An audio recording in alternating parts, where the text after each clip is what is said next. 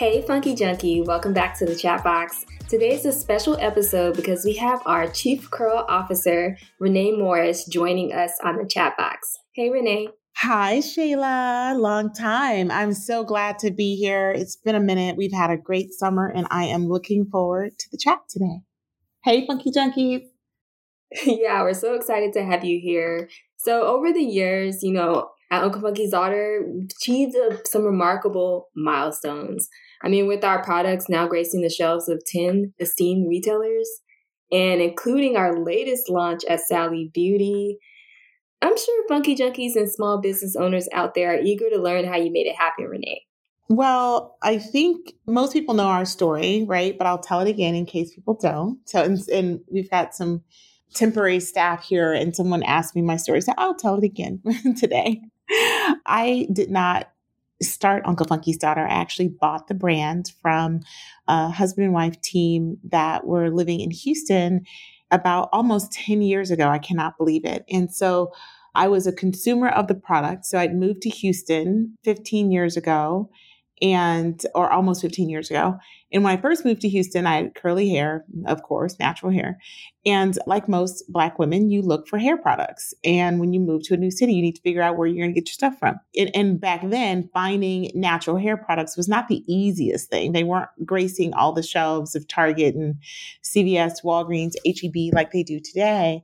So I Googled, and this brand, Uncle Funky's Daughter, came up. And they there was a store in Rice Village in Houston. Um, that's an area town near Rice University they call it Rice Village. And so I go over there and I try this product called Extra Butter. And it worked fabulously for my hair. So much so that every time I, I jokingly say, every time I tried to quit Extra Butter, I had to come back.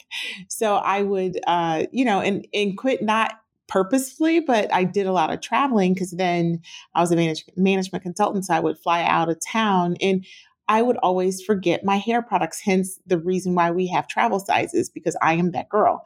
But I would always leave my hair products at home and I'd have to go to Walgreens or the corner CVS store in New York and find some hair products. And I would try, you know, the products that were available at the time. I won't put any brand names out there on Front Street, but they did not work for my hair. My hair looked crazy. I would you know, two strand twisted at night, it would look crazy the next day, or it looked cute in the morning. By the end of the day, it looks dry. And so I was like, oh my God, where's my extra butter? And I literally, I didn't use Curly Magic. I only used extra butter. It was just, it was my go to. Yeah.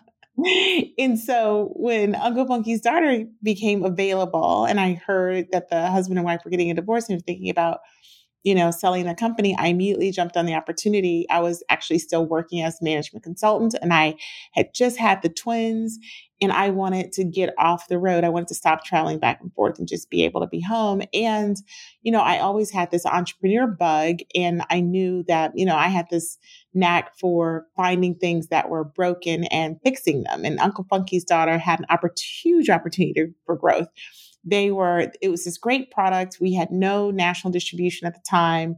And, but there was some underground brand awareness, right? And so that's what I really loved about it. And so if you were a true hardcore naturalista, you knew about Uncle Funky's daughter, you knew about Curly Magic and Extra Butter. So anyway, I, I brought the company. And when I bought the company, literally everything that I, we owned was in a public storage room, like this small little public storage room. And I remember going in there with all of this stuff, and it was everything from clothes because they they had a clothing store and a hair product store and a salon in the back of the hair product store. I mean, it was everything up under the sun. It was like clothes, it was mannequins, it was hangers, it was hair products, labels, it was all of this stuff, knickknacks, necklaces, jewelry, like it was just everything. And I was just like, oh my god but it was still small enough inventory where it could still fit in a single bay public storage room. And so the first thing I did was rent a space, a warehouse space, and I moved us into this 2,500 square foot building. And then we launched into Target. And then we were doing great. We moved into this 5,000 square foot building. And then we launched into CVS, Walgreens, Kroger, HEB, a bunch of other stores and now we're in this building that we own yay and so mm-hmm. it's been a it's been a great ride but it's been a hectic one and i know you got questions but that's kind of a little bit of the the story behind how we've grown over the years and i would say we've really grown i call it measured growth because i am a former consultant and i am a former accountant by training DU, Dillard University. And I'm a little bit of a conservative. I'm not that person that's just like, oh, we're going to put it all every, you know, we're going to put it our products everywhere we can, and then we'll do our best to make sure that we we can supply it. Uh, I'm more of the let's make sure we can meet the demand, and then we'll take one retailer at a time. We're not going to grow too fast. So I, we've had more of a measured growth compared to some of the other brands who had more of a hockey stick approach. But there are pros and cons for both sides, and we can talk about a little bit about that. Yeah, so I, I just want to say I hadn't heard that part of the story about the storage unit. I mean, that's crazy that it started so small and like now years later we're at where we're at. So that's amazing. Um, but I, I do want to get into these questions to help out some of our maybe small business owners that are trying to get into retail stores. And I would love to know what's the crucial first step for business owners aiming to get their products into a national retail store? Well, I think the first thing I would do is two things. One, make sure that you've got a strong brand awareness on social media because that's the first place that the retailers are going to look nowadays. What's your following? What's your engagement? Who are you as a person or a brand? And what's your story? What's your brand story? And so make sure that that's right and tight. And then the second thing is if you think you're ready, make sure you've got the working capital to build the inventory to supply the stores on a continual basis. The worst thing that you want to do is launch in a retailer like a Target and not be able to stay on the shelf because you don't have inventory. Because they will for lack of a better word cut you meaning they will take your products off the shelf if you cannot supply them the inventory. Because a blank slot on the shelf means lost revenue for them and for you, frankly, as a small business owner. So I would say, one, before you go into a Target, Kroger, HEB, Walgreens, CVS, make sure that you've got a strong social media presence because they're going to use that as a proxy for brand awareness and uh, how much traffic you can draw into the store. A retailer is looking to see if you can draw new traffic, incremental revenue into the basket as they're considering you taking a slot that's what they call them, a slot on the shelf. And so those would be the two things I would think about brand awareness and working capital to make sure you've got inventory. You talk about uh, brand awareness, especially on social media. So maybe uh, share some tips with us on like in such huge retail stores like Target and HEB that have a numerous amount of competitors, hair care products. How do you entice customers to choose Uncle Funky's daughter? Well, I should be asking you that question, Shayla. Y'all don't know, but that's part of Shayla's job. Yeah, it's a whole machine.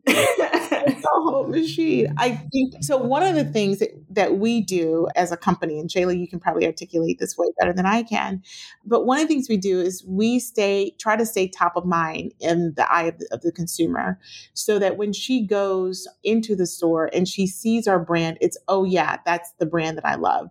You also want to create what they call, from a marketing perspective, stickiness. So, what is it about your brand? What is it about Uncle Funky's daughter? What is it about Curly Magic?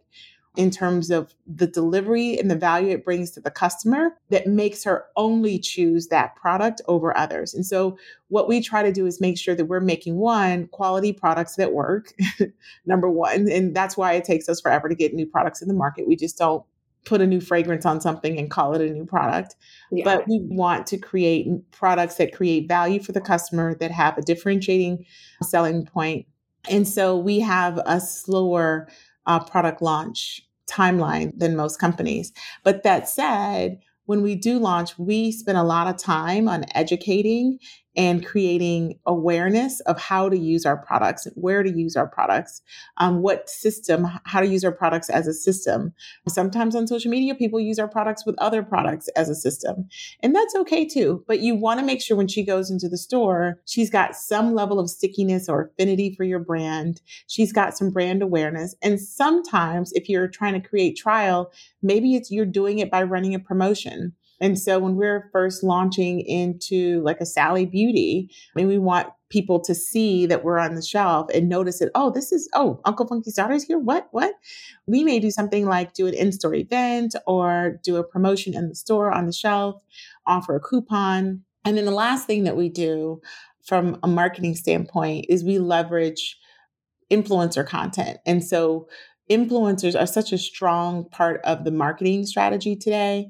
Many consumers are aware that some of them are paid, some of them are not. We have some some um, influencers. We just say, "Hey, here's some product for free," and they'll make a video. They try our products, they love it, they make a video with it. And some others, we may pay them a, a service fee for creating a video on our behalf. And so it's a combination of a lot of different activations from a marketing standpoint and you've got to hit all of the cylinders all at the same time. You can't do one thing and think that one thing is going to work. If you think about a big circle, it's a big circle and there's a piece of pie that represents a certain aspect of your marketing, and you've got to have the whole pie. You can't take a slice, you need the whole pie.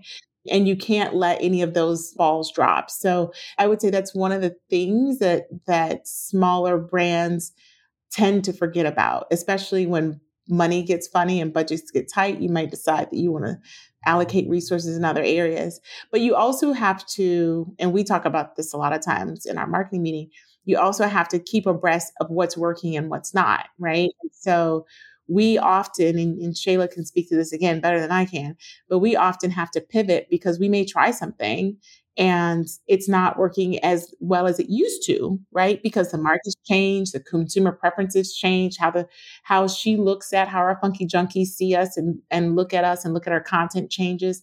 And so you have to always bring fresh new ideas and new approaches to your marketing efforts. You just can't set your marketing plan at the beginning of the year and be like oh okay i'm good. Now we're done so we always have to keep it fresh. And so I think that's probably one of the most interesting parts of marketing is keeping up to date on all the nuances and changes that's happening in the marketplace in terms of how our funky junkies like to receive our information, experience our products, experience our brand, that kind of stuff.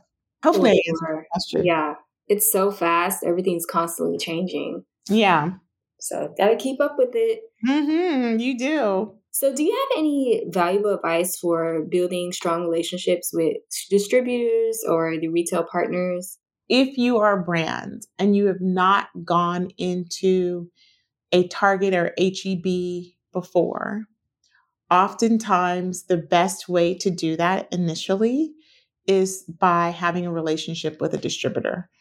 There are distributors out there. A distributor, for those who do not know, is a third party who buys your product from you at a price and then they will sell it to the retailer, national retailer, on your behalf at a price.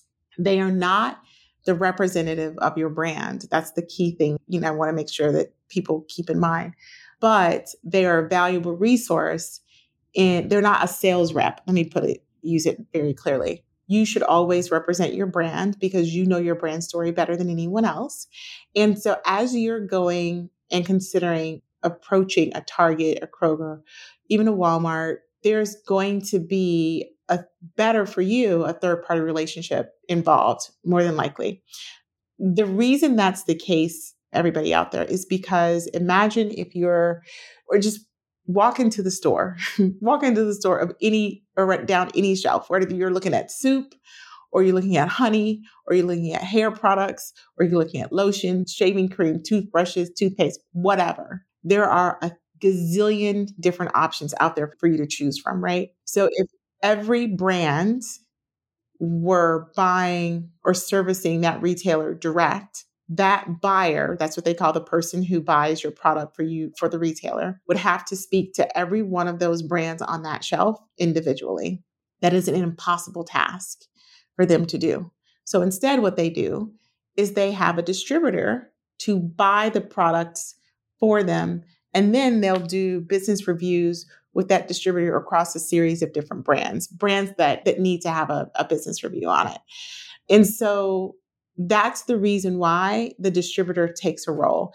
It's also helpful because if it's only one SKU, if you only got your grade A Texas wildflower honey into HEB, for example, which I buy and I love. Oh, I use that one too. yeah, I love that. if you were only, if it's only that one SKU and it's only one size, you're not. It's going to be cost prohibitive for you to try to ship that to HEB directly because you're probably going to be shipping boxes and not pallets. And then the shipping cost on it, it's going to be phenomenal. So it'd be cheaper for you to ship a pallet or two to a distributor and have them consolidate your honey with the lotion and the pasta or whatever the heck it is that they're servicing for HEB all in one shipment to HEB's warehouse. So that's a, a, very basic example of supply chain efficiency, right? And so I'm it's a long story to say small companies need to understand what the best route to market is and understand a little bit how the supply chain works as they're starting to look into going into a retailer. The last thing I know I'm going on and on about this because there's just so much. The, last, the last thing that I would say as a piece of advice is know your numbers. I happen to be an accountant. I happen to have an MBA. So it's easier for me to say that because I've done numbers my whole life.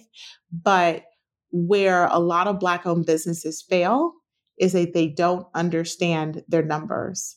They don't understand the true cost it takes to put a product in the market, to put a product on the shelf at Target, because they're not, they're looking at how much revenue, how much dollars they're selling it for. They're not looking at the deductions or thinking about the deductions the damages charged back, the promotions you're going to have to pay, the marketing, the, the social media marketing you're going to have to do, the you know the coupon payment, the freight cost it takes to move the product from your wherever you are to the distribution center, or if you're able to go direct, go direct.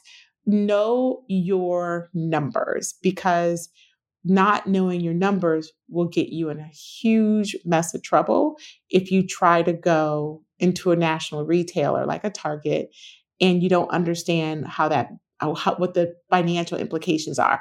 You may like the idea of it. The idea sounds amazing, right? I have, you know, have these products in Target, but you need to understand what what it costs you to make your product, what your profit margin is before you go into Target, before you give the cut to the distributor, because the distributor isn't going to do it for free. They want margin on top of Target's margin. And so you've got to understand how much mar- how much profitability that you have and you need to have enough profitability enough gross profit in your business before you ever approach any retailer. There needs to be a substantial amount of gross profit so that you can share some of that profit with target and the distributor because you're going to have to in order to get into that store right? And so you've by doing that you've got to understand your numbers. So that would be that that's my last piece of advice Wow. So you just dropped some gems. I hope that y'all are taking notes because this is free information. so I hope y'all are, y'all are taking some notes.